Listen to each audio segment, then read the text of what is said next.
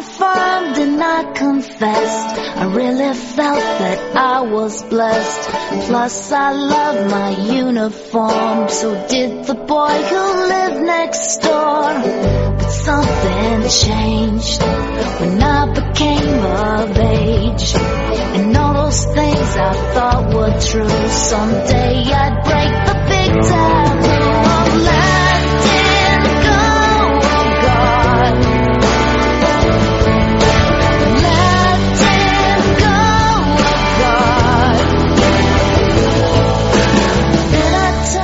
And welcome to Free Thought Forum, Free Thought Radio Hour. My name is Larry Rhodes, uh, or Doubter 5. And in this show we'll be talking about atheism and free thought, rational thought, humanism and the sciences. And we'll also be talking about religion, religious faith, uh, God's holy books, and superstition. Despite what Steve Martin would have you think, there are a lot of atheist songs and you'll be hearing some of them right here in this program. We'll also be talking about the atheist and rationalist groups that exist right here in Knoxville and how you can connect with them. Also, I don't know if you know it or not, but there's an atheist TV call-in television show or call-in television show. It's on public access TV, but you can see it on Comcast channel two, uh, 12. Is that right? Comcast channel 12.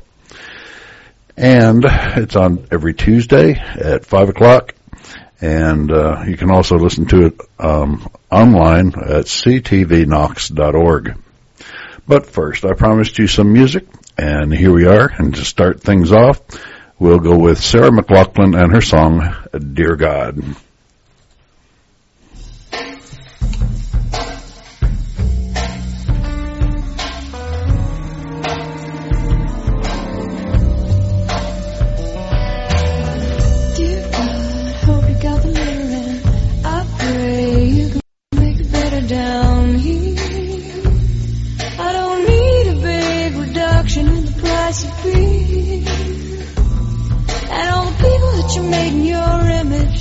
Them starving on their feet. Cause they don't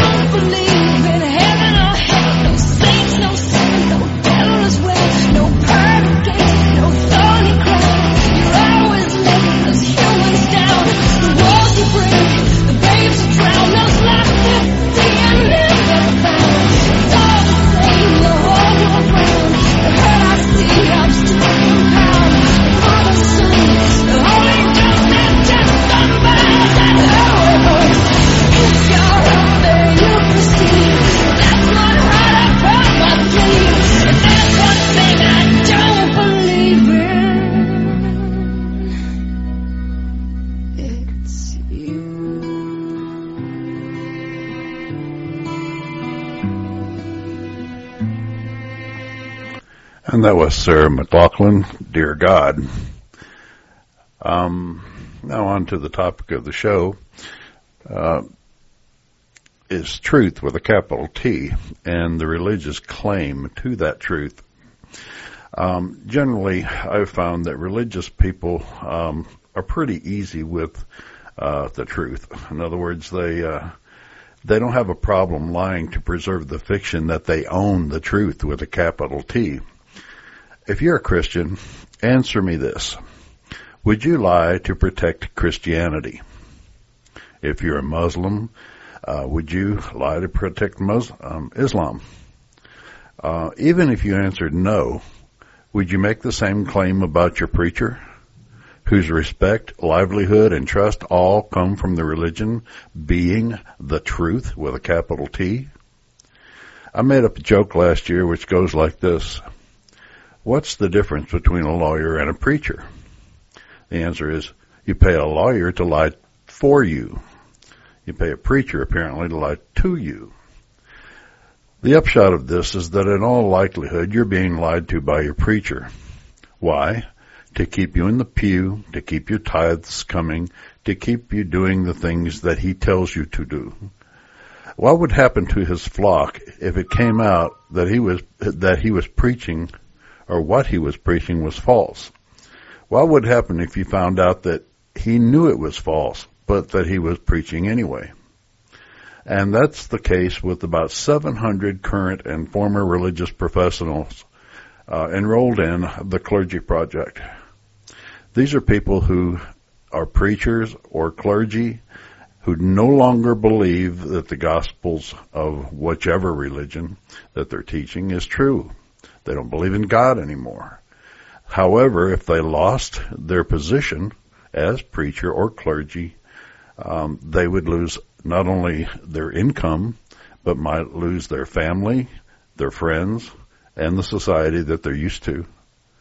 They may, in some cases, even use, lose their home if they're being put up by other people in the clergy or in the um, congregation.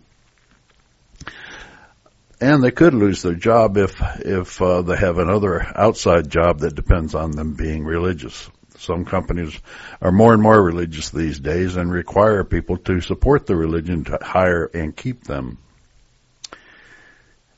Anyway, um, there's 31 countries in the Clergy Project, but the breakdown is mainly Canada and America, uh, with America having 517 people in the Clergy Project.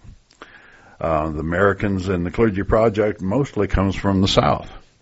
30 in Florida, 21 from um, Tennessee, 28 from Texas, and a whopping 58 from California.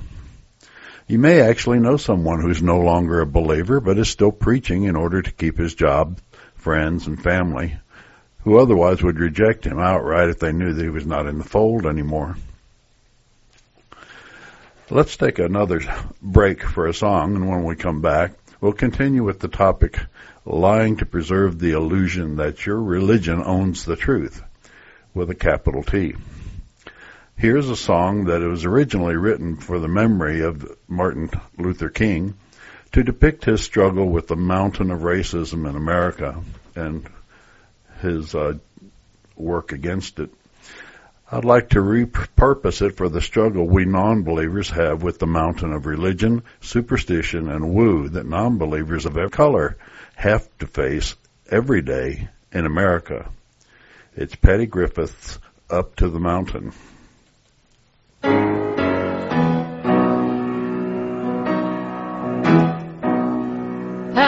Up to the mountain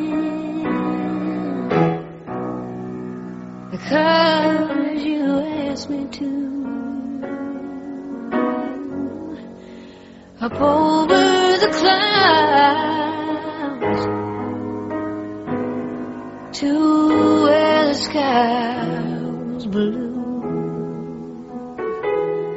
I could see all around me every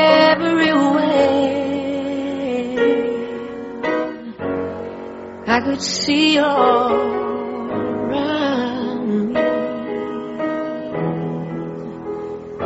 everywhere.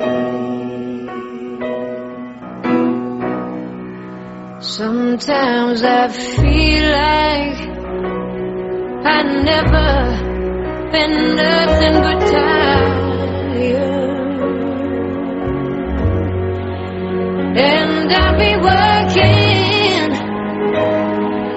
Day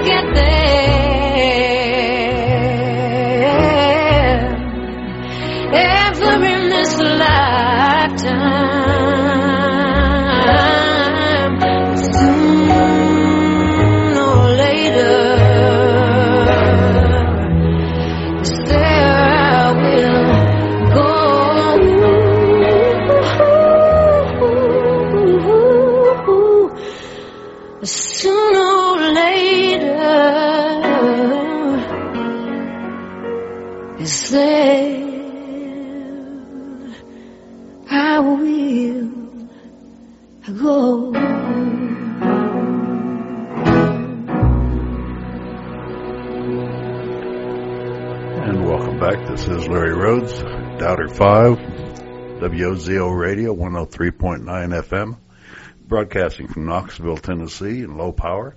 Excuse me. Why are we here? Uh, you can also listen to Where do we uh, come our from? radio station online at WOZO These are the most enduring of questions. And back to our topic. It's a story that we wouldn't be able to tell were it not for the one thing that connects us oh, vividly to our vast cosmos.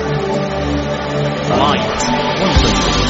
Through light, we can stare back across the entire history of the universe and discover how it all began. See, those ancient beams of light are messengers from the distant past, and they carry with them a story. The story of the origin of the universe. Gaze up into the night sky, quotes capture the light, and weave the story of the universe. PSS. Isn't it a wonderful thing? We're part of the universe. Isn't it a wonderful thing? The story of the universe is our story. The story of the universe is our story. The word God for me is nothing more than the Wave after wave of light. a Bible, All colors of the rainbow. Colors of the rainbow. Wave after wave after wave of light. All colors of the rainbow. Colors of the rainbow. Light can transport us to the past, noise from somewhere else. and we have become virtual time travelers. It'd be okay. Night falls, I saw a YouTube Darker and darker. posted by a middle and the universe fades into view. It came with the caption, Night falls. Einstein, God doesn't Darker and darker. Darker and darker. Albert Einstein God Stars born in distant realms. And Alien worlds created by gravity. boy, who questioned his teacher about Stars that shine with the light of thousand suns. And vast, swirling galaxies. walking around the world. These waves of light are messengers from across the cosmos. And through them, we have discovered the wonders Yeah. All right. I I had stopped it, but apparently I double tapped it and it started again. So thanks, thanks for letting me know that. I appreciate it. Yeah, maybe just hit stop on it and uh, hit, hit play when you uh, you're ready to go again. Okay, great. Thank you. Okay, bye. Bye. Sorry about that. Um, I did find it and stop it, hopefully, so we'll be good. I don't know if I need to start over again, but I will, at least with this part of it. Uh, here is a direct quote from Albert Einstein. It says, The word God for me is nothing more than the expression and product of human weaknesses. The Bible, a collection of honorable but still primitive legends, which are nevertheless pretty childish. No interpretation, no matter how subtle, can change this. And what's funny was, well, let me go on and read the rest of this, uh, what I've written here for today's show, and then we'll talk about it in there. Um, the, the name of my article that I've posted online and put in my book, uh, Atheism, What's It All About? The name of the article is Hijacking Einstein and Lying for Religion. On Facebook recently, I saw a YouTube video posted by a Middle Eastern Muslim about Einstein. It came with the caption, Albert Einstein, God don't create evil. Sick. And pictured Einstein as a young boy who questioned his teacher about the existence of God. In classic apologetic style, the video represents a young Einstein confronting the typically rude professor to testify for the existence of God. The payoff line, which of course shuts up the professor, is evil is the result of what happens when man does not have God in his heart. A totally unsupported claim about God's existence from a lad of about eight.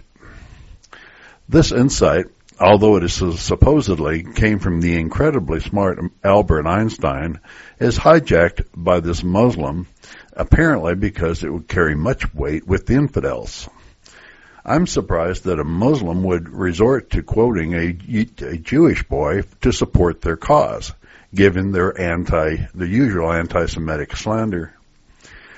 That's a pretty big concession when you think about it. I mean, to give them credit for a high thought, to give him credit for high thought. Could it be a measure of their level of desperation in defense of their religion? I'm sure it's only because the high respect that an average person has for Einstein that the fact that he was supporting their position on God's existence that they resorted to it at all. However, what's funny is whether, no matter if it was a Christian or a Muslim, quoting Einstein to support their contention that God is real, they would also have to turn around and say, well, he's also going to hell because he's not a Christian or a Muslim. So it's funny that they would use them to support their position when he is in fact an infidel. When I was a child, I believed as a child. I even believed in Santa Claus, the Easter Bunny, and the Tooth Fairy for one time. Um, however, like Einstein, when I grew up, I realized that those beliefs were unfounded and not at all reasonable. The smallest ex- examination into these beliefs resulted in their undoing. And like Einstein in his adulthood, I no longer believed in a personal God. When Einstein occasionally mentioned God in his talks, he was, one, not talking about Jesus or Allah. He was, after all, a Jew. And two, he was really just referring to nature or the universe. He certainly did not believe in a personal God or a God that has a will or is involved in our lives in any way. At one point in his life, Einstein prickled at the many lies that religious people told about his religious beliefs, claiming him among their believing brethren like the above mentioned video. He famously said in a 1954 letter to an atheist friend, It was, of course, a lie what you read about my religious convictions. A lie which is being systematically repeated. I do not believe in a personal God, and I've never denied this, but have expressed it clearly. If something is in me which is, can be called religious, then it is the unbounded admiration for the structure of the universe, uh, world, I think he said, so far as our science can reveal it. Now, this is from Albert Einstein, The Human Side, edited by Helen Dukas and Banesh Hoffmann. But how could he put it any plainer than that? I know that the tenets of Islam give Muslims permission to lie if it is in defense of Islam. It's it's a uh, tenet called taqiyya. But if you have to lie to protect your religion, is it a really a religion worth protecting? Let's talk about what religious people say to preserve their faith. Um, first of all, they present straw man arguments about non-believers. Uh, let's talk about a straw man argument. A straw man argument is when you take your opponent's argument and you twist it so that it looks ridiculous or looks false and then present that argument as their argument so that it's easier for you to defeat. Um, one such argument is, uh, uh, say, I'm trying to think, Kirk Cameron and I can't remember the other guy's name, putting that um, uh, crocoduck out. They have a picture with the head of a crocodile and the body of a duck and say, look at this. This is what uh, evolutionists believe. But it's not what we believe. Evolution says that there's no way that a, a, a large lizard would give um, birth to a half lizard, half bird. I mean, that's not going to happen. Um, lizards, alligators always give birth to alligators. Or ducks always give birth to ducks. No exception. Now they may be slightly different genetically than their parent. Every child is slightly different than their parent. But there's not going to be anything like uh, regressing halfway down the evolutionary trail to put two dissimilar species together. But they present that as the truth which makes them liars. Um, straw man arguments, uh, other than that, are like uh, labeling homosexuality as a choice. It's not a choice. It's in the person. It is the way that they are made. And if they're made in any particular way, uh, a religious person would have to concede that they were made by their God to be homosexual if it's not a choice. So they create the straw man argument that homosexuality is a choice. So, two, they misrepresent bad things in the Bible that are not really bad. As, I'm sorry, as not being bad or actually good. Like Abraham being happy to kill his son for God. That's good? Question mark? I mean, if you hear a voice in your head says, "Kill your kid," I mean, kill your kid, you should question that voice. The answer is no. Now, if, if you think your God is good anyway, and then you hear a voice telling you to kill your child, who in their right mind would think that this voice is from God? Because God is good and the voice is telling you to murder somebody. But in the Bible, they tell us that uh, Abraham being happy to kill his son for this voice is a good thing. And that's not. They also tell us that the flood is a good thing. That Jephthah sacrificing her daughter to a god for winning a battle is a good thing. Because God can do no wrong in their eyes. And uh, God killing Job's family is a good thing. And the, um, leasing the ten plagues on Egypt. In other words, anything God does is good. That and that I don't know if that's you would consider that a lie, but it's certainly not right. They also lie about miracles. I've personally heard about uh, from a friend saying that he had a friend that God regrew a limb for them and other miracles. But they never seem to come up with a verifiable name or paper confirming it. They also lie about us, about atheists. They say that we're immoral God haters. And first, we can't hate a God if we don't believe there is a God. It'd be like them saying that they hate Santa Claus. Why would you hate an imaginary being? Now you might hate the concept, like uh, Voldemort. I didn't like Voldemort. He's real easy to hate in the Harry Potter books. But do I hate an, an imaginary character? No. Sorry. Um, and they says that we're immoral. Uh, that's a lie. We're more moral than believers because what we do, we do because what we believe, we do what we do because we believe it's right, not because we're told to do it. Um, we have more compassion and, and empathy for our fellow man simply because we're human, not because we've been told to have sympathy for them. Believers lie when they say they get their morals from the Bible. But then they pick and choose which moral lessons that they want to live by. In order to do that, they have to use a morality independent of the Bible to choose what they want to go by and what they don't. Think about it. If you got your morality from the Bible, wouldn't you still think that slavery was okay? There's nothing against slavery in the Bible, and much of it in the Bible says it's okay. Also, if you got your morality from the Bible, you would believe that it's okay to kill homosexuals. Do you really think we should round them up and kill them all? The Bible does. And if you got your morality from the Bible, you would think so, but you don't. You're using your own moral sense to pick and choose the things that you like and the things that you don't like in the Bible. That's an independent moral uh, venue.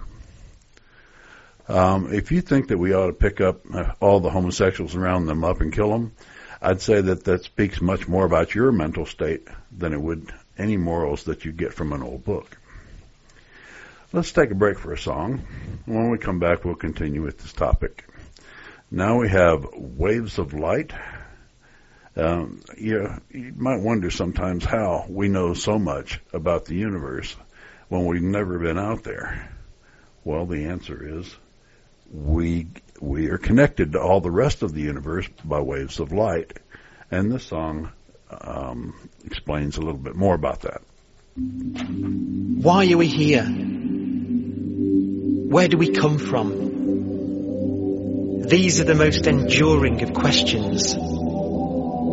It's a story that we wouldn't be able to tell were it not for the one thing that connects us vividly to our vast cosmos. Light. Through light, we can stare back across the entire history of the universe and discover how it all began. See, those ancient beams of light are messengers from the distant past, and they carry with them a story. A story, the origin of the universe. Gaze up into the night sky, capture the light, and read the story of the universe. Isn't it a wonderful thing? We are part of the universe. Isn't it a wonderful thing? The story of the universe is our story. The story of the universe is our story. Carried on waves of light. Wave after wave after wave of light. All colors of the rainbow, colors of the rainbow. Wave after wave after wave of light. All colors of the rainbow, colors of the rainbow. Light can transport us to the past, and we have become virtual time travelers. Night falls, darker and darker, and the universe fades into view. Night falls, darker and darker, darker and darker. Stars born in distant realms. Alien worlds created by gravity. Stars that shine with the light of a thousand suns. And vast swirling galaxies. These waves of light are messengers from across the cosmos. And through them, we have discovered the wonders of our galaxy frozen in time. Gaze up into the night sky. Capture the light and read the story of the universe. Isn't it a wonderful thing? We are part of the universe. Isn't it a wonderful thing? The story of the universe is our story. The story of the universe is our story. Carried on waves of light. Wave after wave after wave of light. All colours of the rainbow, colours of the rainbow. Wave after wave after wave of light. All colours of the rainbow, colours of the rainbow. Billions and billions of suns shining in the sky. The story of the universe carried on waves of light.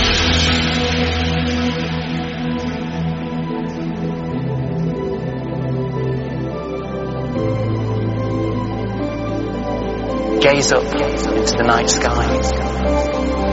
Capture the light and read the story of the universe.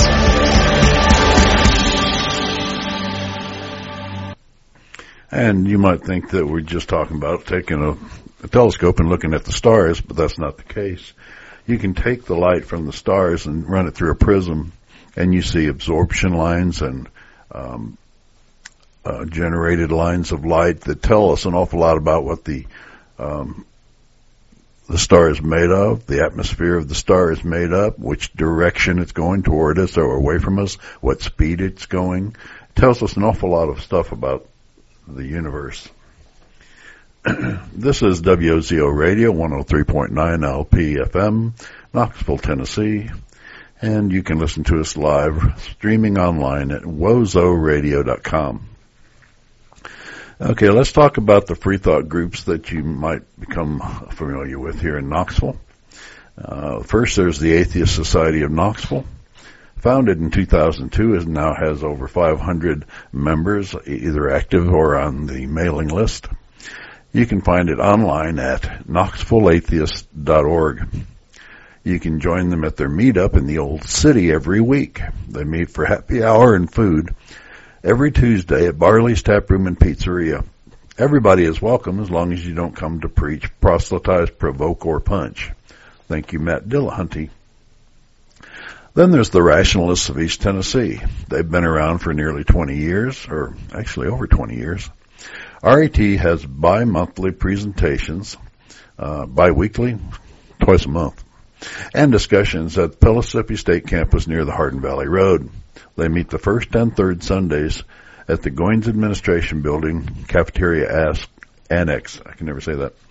Just follow the signs or go to the website, rationalist.org, and click on directions and the calendar to see what, what's coming up. There's also the Sunday Assembly, which started in England just a couple of years ago and has spread around the world. It's a church where they don't uh, praise God. It's a no God church setting for those who've had enough of religion, no longer believe, but still like the fellowship of a church type gathering.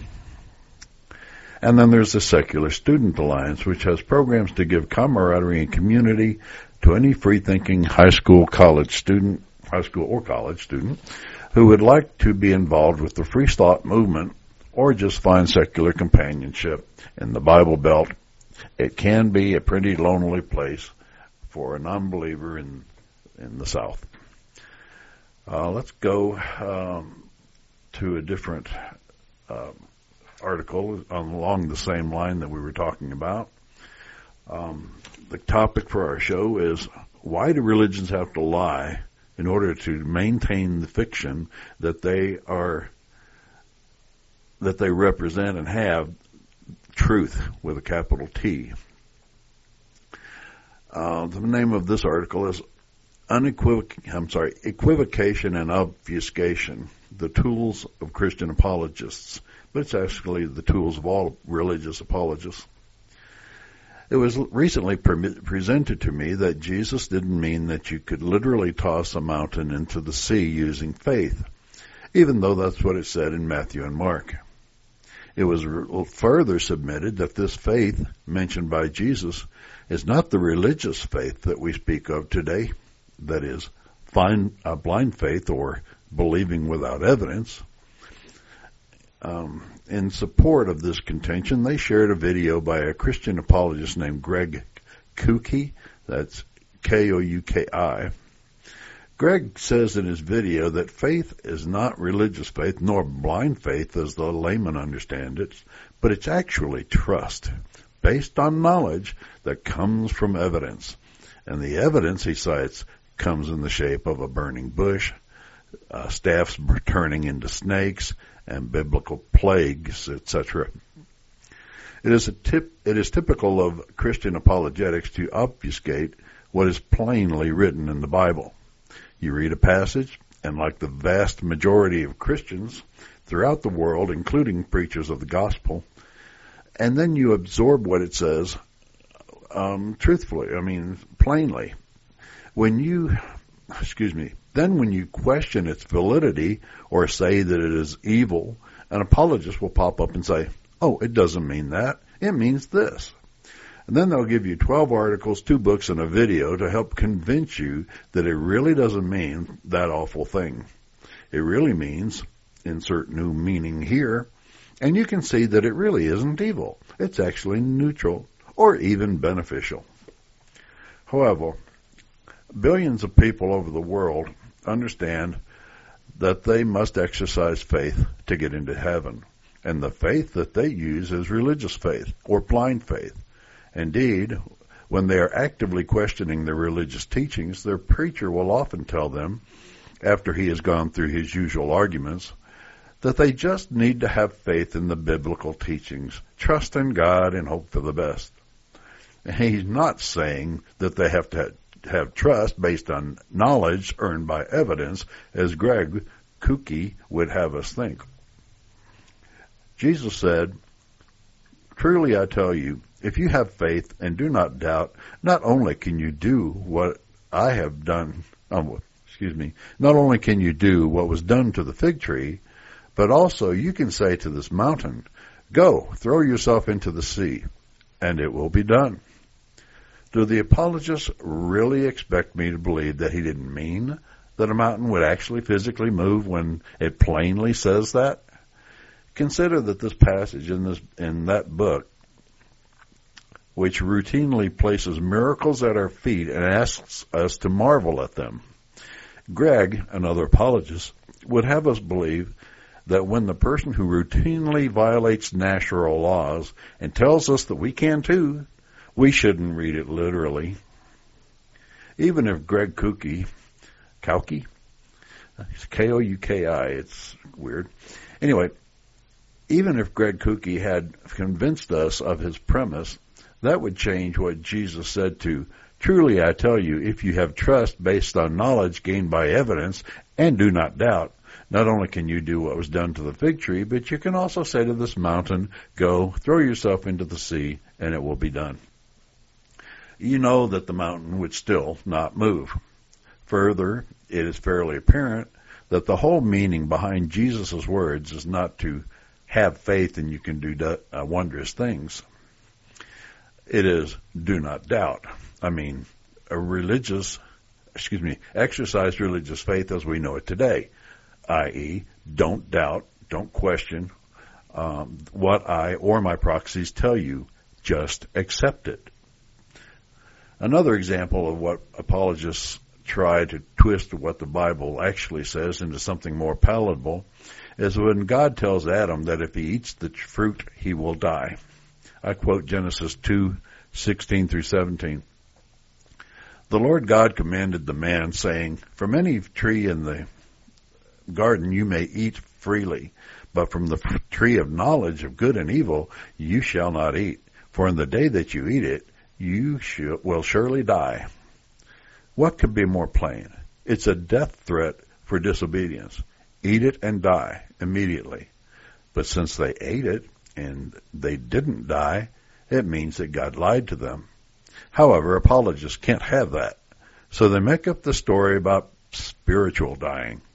The Bible does not say anything about spiritual dying in the story. The words are plain, and we are told Sure, it says that, but it didn't mean that. Other apologists say Excuse me. Well, they did die eventually. If they hadn't eaten from the fruit, they would have lived forever. That's what he meant. However, the God plainly says that in the passages they would die in the day that they eat from it. And in Genesis 3:22, then the Lord God said, Behold, the man has become like one of us, knowing good and evil, and now he might stretch out his hand and also take from the tree of life and eat and live forever. That contradicts what that apologist would have us believe in lieu of what it plainly says. At the same time, um, I'm sorry, at the time they ate the fruit, uh, the fruit, they weren't going to live forever. The Bible says no amount of apologetics will change that. We have to address, uh, we have to address the word as it is understood by the average Christian. Allow no equivocation. And uh, that's it. Uh, that is equivocation and obfuscations are the tools of apologetics. Um, and you can find that in my book, What, I'm sorry, Atheism, What's It All About? Um, we said that we'd talk about the Knoxville Atheist call-in TV show. Well, it's called Free Thought Forum, and you can find it every Tuesday between 5 and 6, Comcast Channel 12, or Charter Channel 192. This has been going on in Knoxville for over five years. The archives, one of our one of our uh, show's fans has been recording the shows and putting them up on YouTube. Um, you can find them by going and doing a search for Free Thought Forum Knoxville. That's three words, not four, as Free Thought is one word. Free Thought Forum Knoxville. If you're interested in getting involved with the show, you just come to an Ask Ask meetup. That's Atheist Society of Knoxville, or to an RET meeting and talk to us about it. You could be our next TV co-host. And now I have another song queued up. Give my voice a break and you uh, treat. Hopefully you'll like it. This is um, a secular song. There's so many religious people out there saying that uh, um, we don't have any songs, but every song that's not a religious song, not a hymn, is a secular song. It's not about religion, and this is one of them that I just happen to like a lot. So, because I can, here is Van Morrison. Reminds me of you.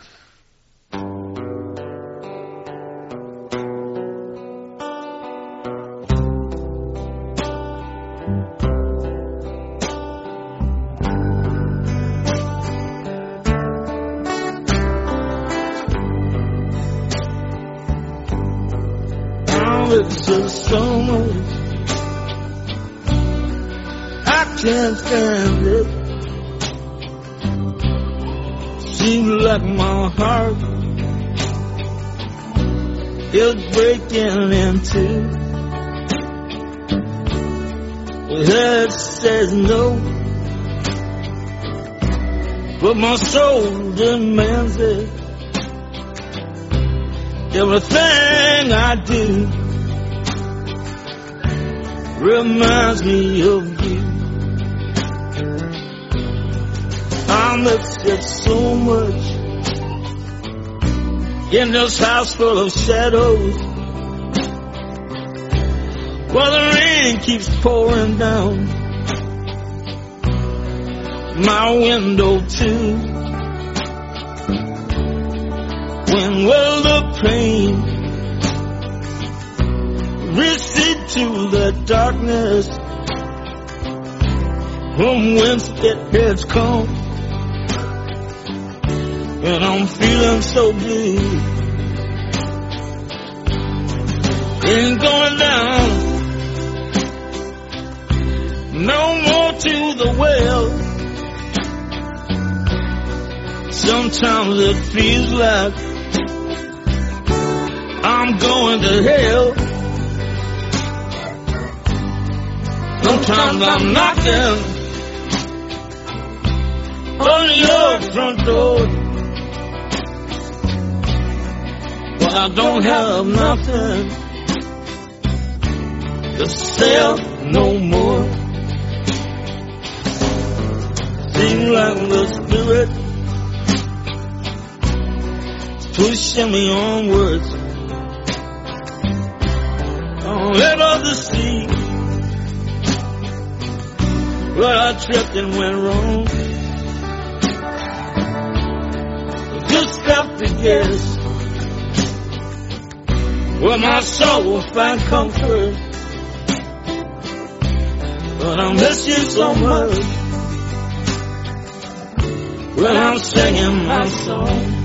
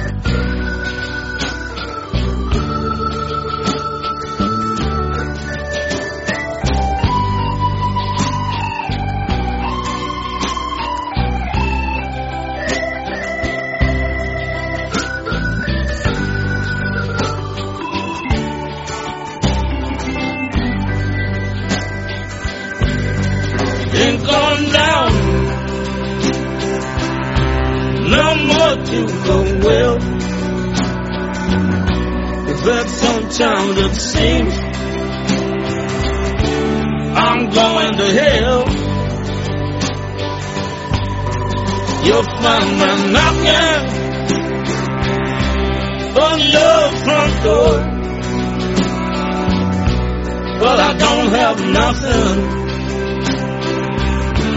to sell no more. Feel like my spirit pushing me onward. Though I'm able to see where I tripped when I went home. Just have to guess where my soul won't get comfort. I miss you so much when I'm singing my song. I miss you so much. I can't stand it. Seems like my heart is breaking in two.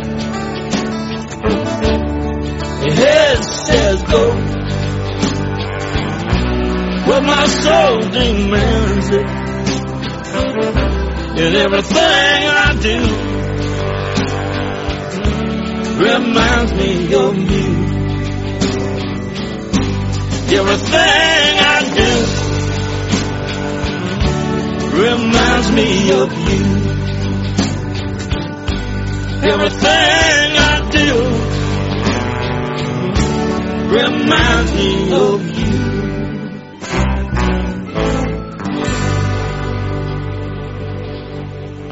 And we're back. A recent post on a Facebook philosophy blog asked the question, said that Christopher Hitchens famously said that that which is asserted without evidence can This be dismissed says, uh, without evidence. no matter who Do you believe that there are cases where someone should be respected for making assertions without evidence? Or do you think that those assertions should be given any credence? Discussed. And most of the posts that followed answered in the negative, that belief should be accompanied by evidence, else belief is not warranted. While I agreed with most of the posts there, that is that you need evidence before believing something, the question was stated, do you believe that there are cases where someone should be respected for making assertions without evidence? And I had to consider instances where it might actually be warranted. I would think that a lot of it would depend on the person making the claim and the cost to you for believing or not believing that claim. Let's say your close friend tells you not to eat that apple in your hand and claim that it is poisoned with pesticides. You know that your friend is a farmer, the apple came from his farm, and he uses pesticides. He gives you no evidence, so that is a claim without evidence. But since he's a close friend and has proved himself many times to have your best interest at heart and is in a position to know such things, then you wouldn't eat the apple. It only costs you an apple, and not believing him could cost you your life. However, if he said you should never eat any fruit again because someone is out to get you, well, that action would cost you much pleasure and many essential nutrients for the rest of your life. You would very well, you could very well da- uh, demand excellent evidence, say very good evidence for that claim before entertaining it, at least before you hire a full-time food taster. Now consider this. A close loved one tells you that you must believe in Jesus and accept him into your heart as your savior, or else you'll go to hell after you die. You might think that there's no cost to you and that you're avoiding excruciating pain for eternity, but really the cost to you would be very substantial. That belief could potentially put you and your family in the power of a church hierarchy, cost you 10% of your earthly income. It could also persuade you to change your life's purpose to those decided on by the church. These effects would also last you for the rest of your life. All of this in order to avoid a possible afterlife when no one is in a position to know for sure what happens after death. Especially, especially so when there are other religions who claim just as passionately that you, that if you believe in Jesus, you're consigning yourself to their hell. Belief without evidence is never warranted, but if the costs are small and the benefits high, you might entertain some beliefs without much harm. But even in those cases, they should only be maintained until, such time as they may be validated with whatever evidence you can find. If evidence should not come to hand, then it would behoove you to let those beliefs fall away. However, if the potential costs are large and you can withhold belief with, without imminent harm, or at least until evidence is presented, then I would say do so. But be sure to find those costs. Don't ignore or minimize the real costs of believing without evidence. They can be quite substantial. Think about those young Muslim men who flew those planes into the Twin Towers and Pentagon. Do you think that when they were very young and being taught about the unconditional love of Allah and Muhammad, that they would have ever considered that their young lives might end up being the cost of their beliefs? Think about the followers of Jim Jones and David Koresh and Marshall Applewhite at Heaven's Gate. Think about Andrea Yates who murdered her five small children to save them from growing up in sin and going to hell. Think about those people in the audience of faith healer Peter Popoff when he told them to throw their prescription drugs up on the stage because they were all healed and didn't need them anymore. And think about all of the old and infirm people who routinely send what little money they have to televangelists to theoretically help them spread the gospel of Jesus Christ when really all they're doing is helping the evangelists live a lavish lifestyle while they do without. The wilder the claim, the more and better evidence you should demand. Extraordinary claims do require extraordinary evidence. Look around you and ask yourselves, are there others who withhold belief without cost? Or are they paying a high cost for their beliefs? And you might also ask, why churches try to convert children before they have the mental capacity to effectually evaluate these beliefs and their costs. Belief without evidence has very real costs. Think, evaluate, and then decide. You're going to be the one who has, uh, you're going to be the one who will pay for your belief decisions. Be sure to consider all the costs. And now, to close our show, uh, get us close to the end. I guess it will take us to the end. Uh, this is a around the world song where uh, this person has gone around the world and recorded people all playing the same song, and he's put them together in a mixing room, and I think the result sounds really good. Uh, it's called "Stand by Me," playing for change.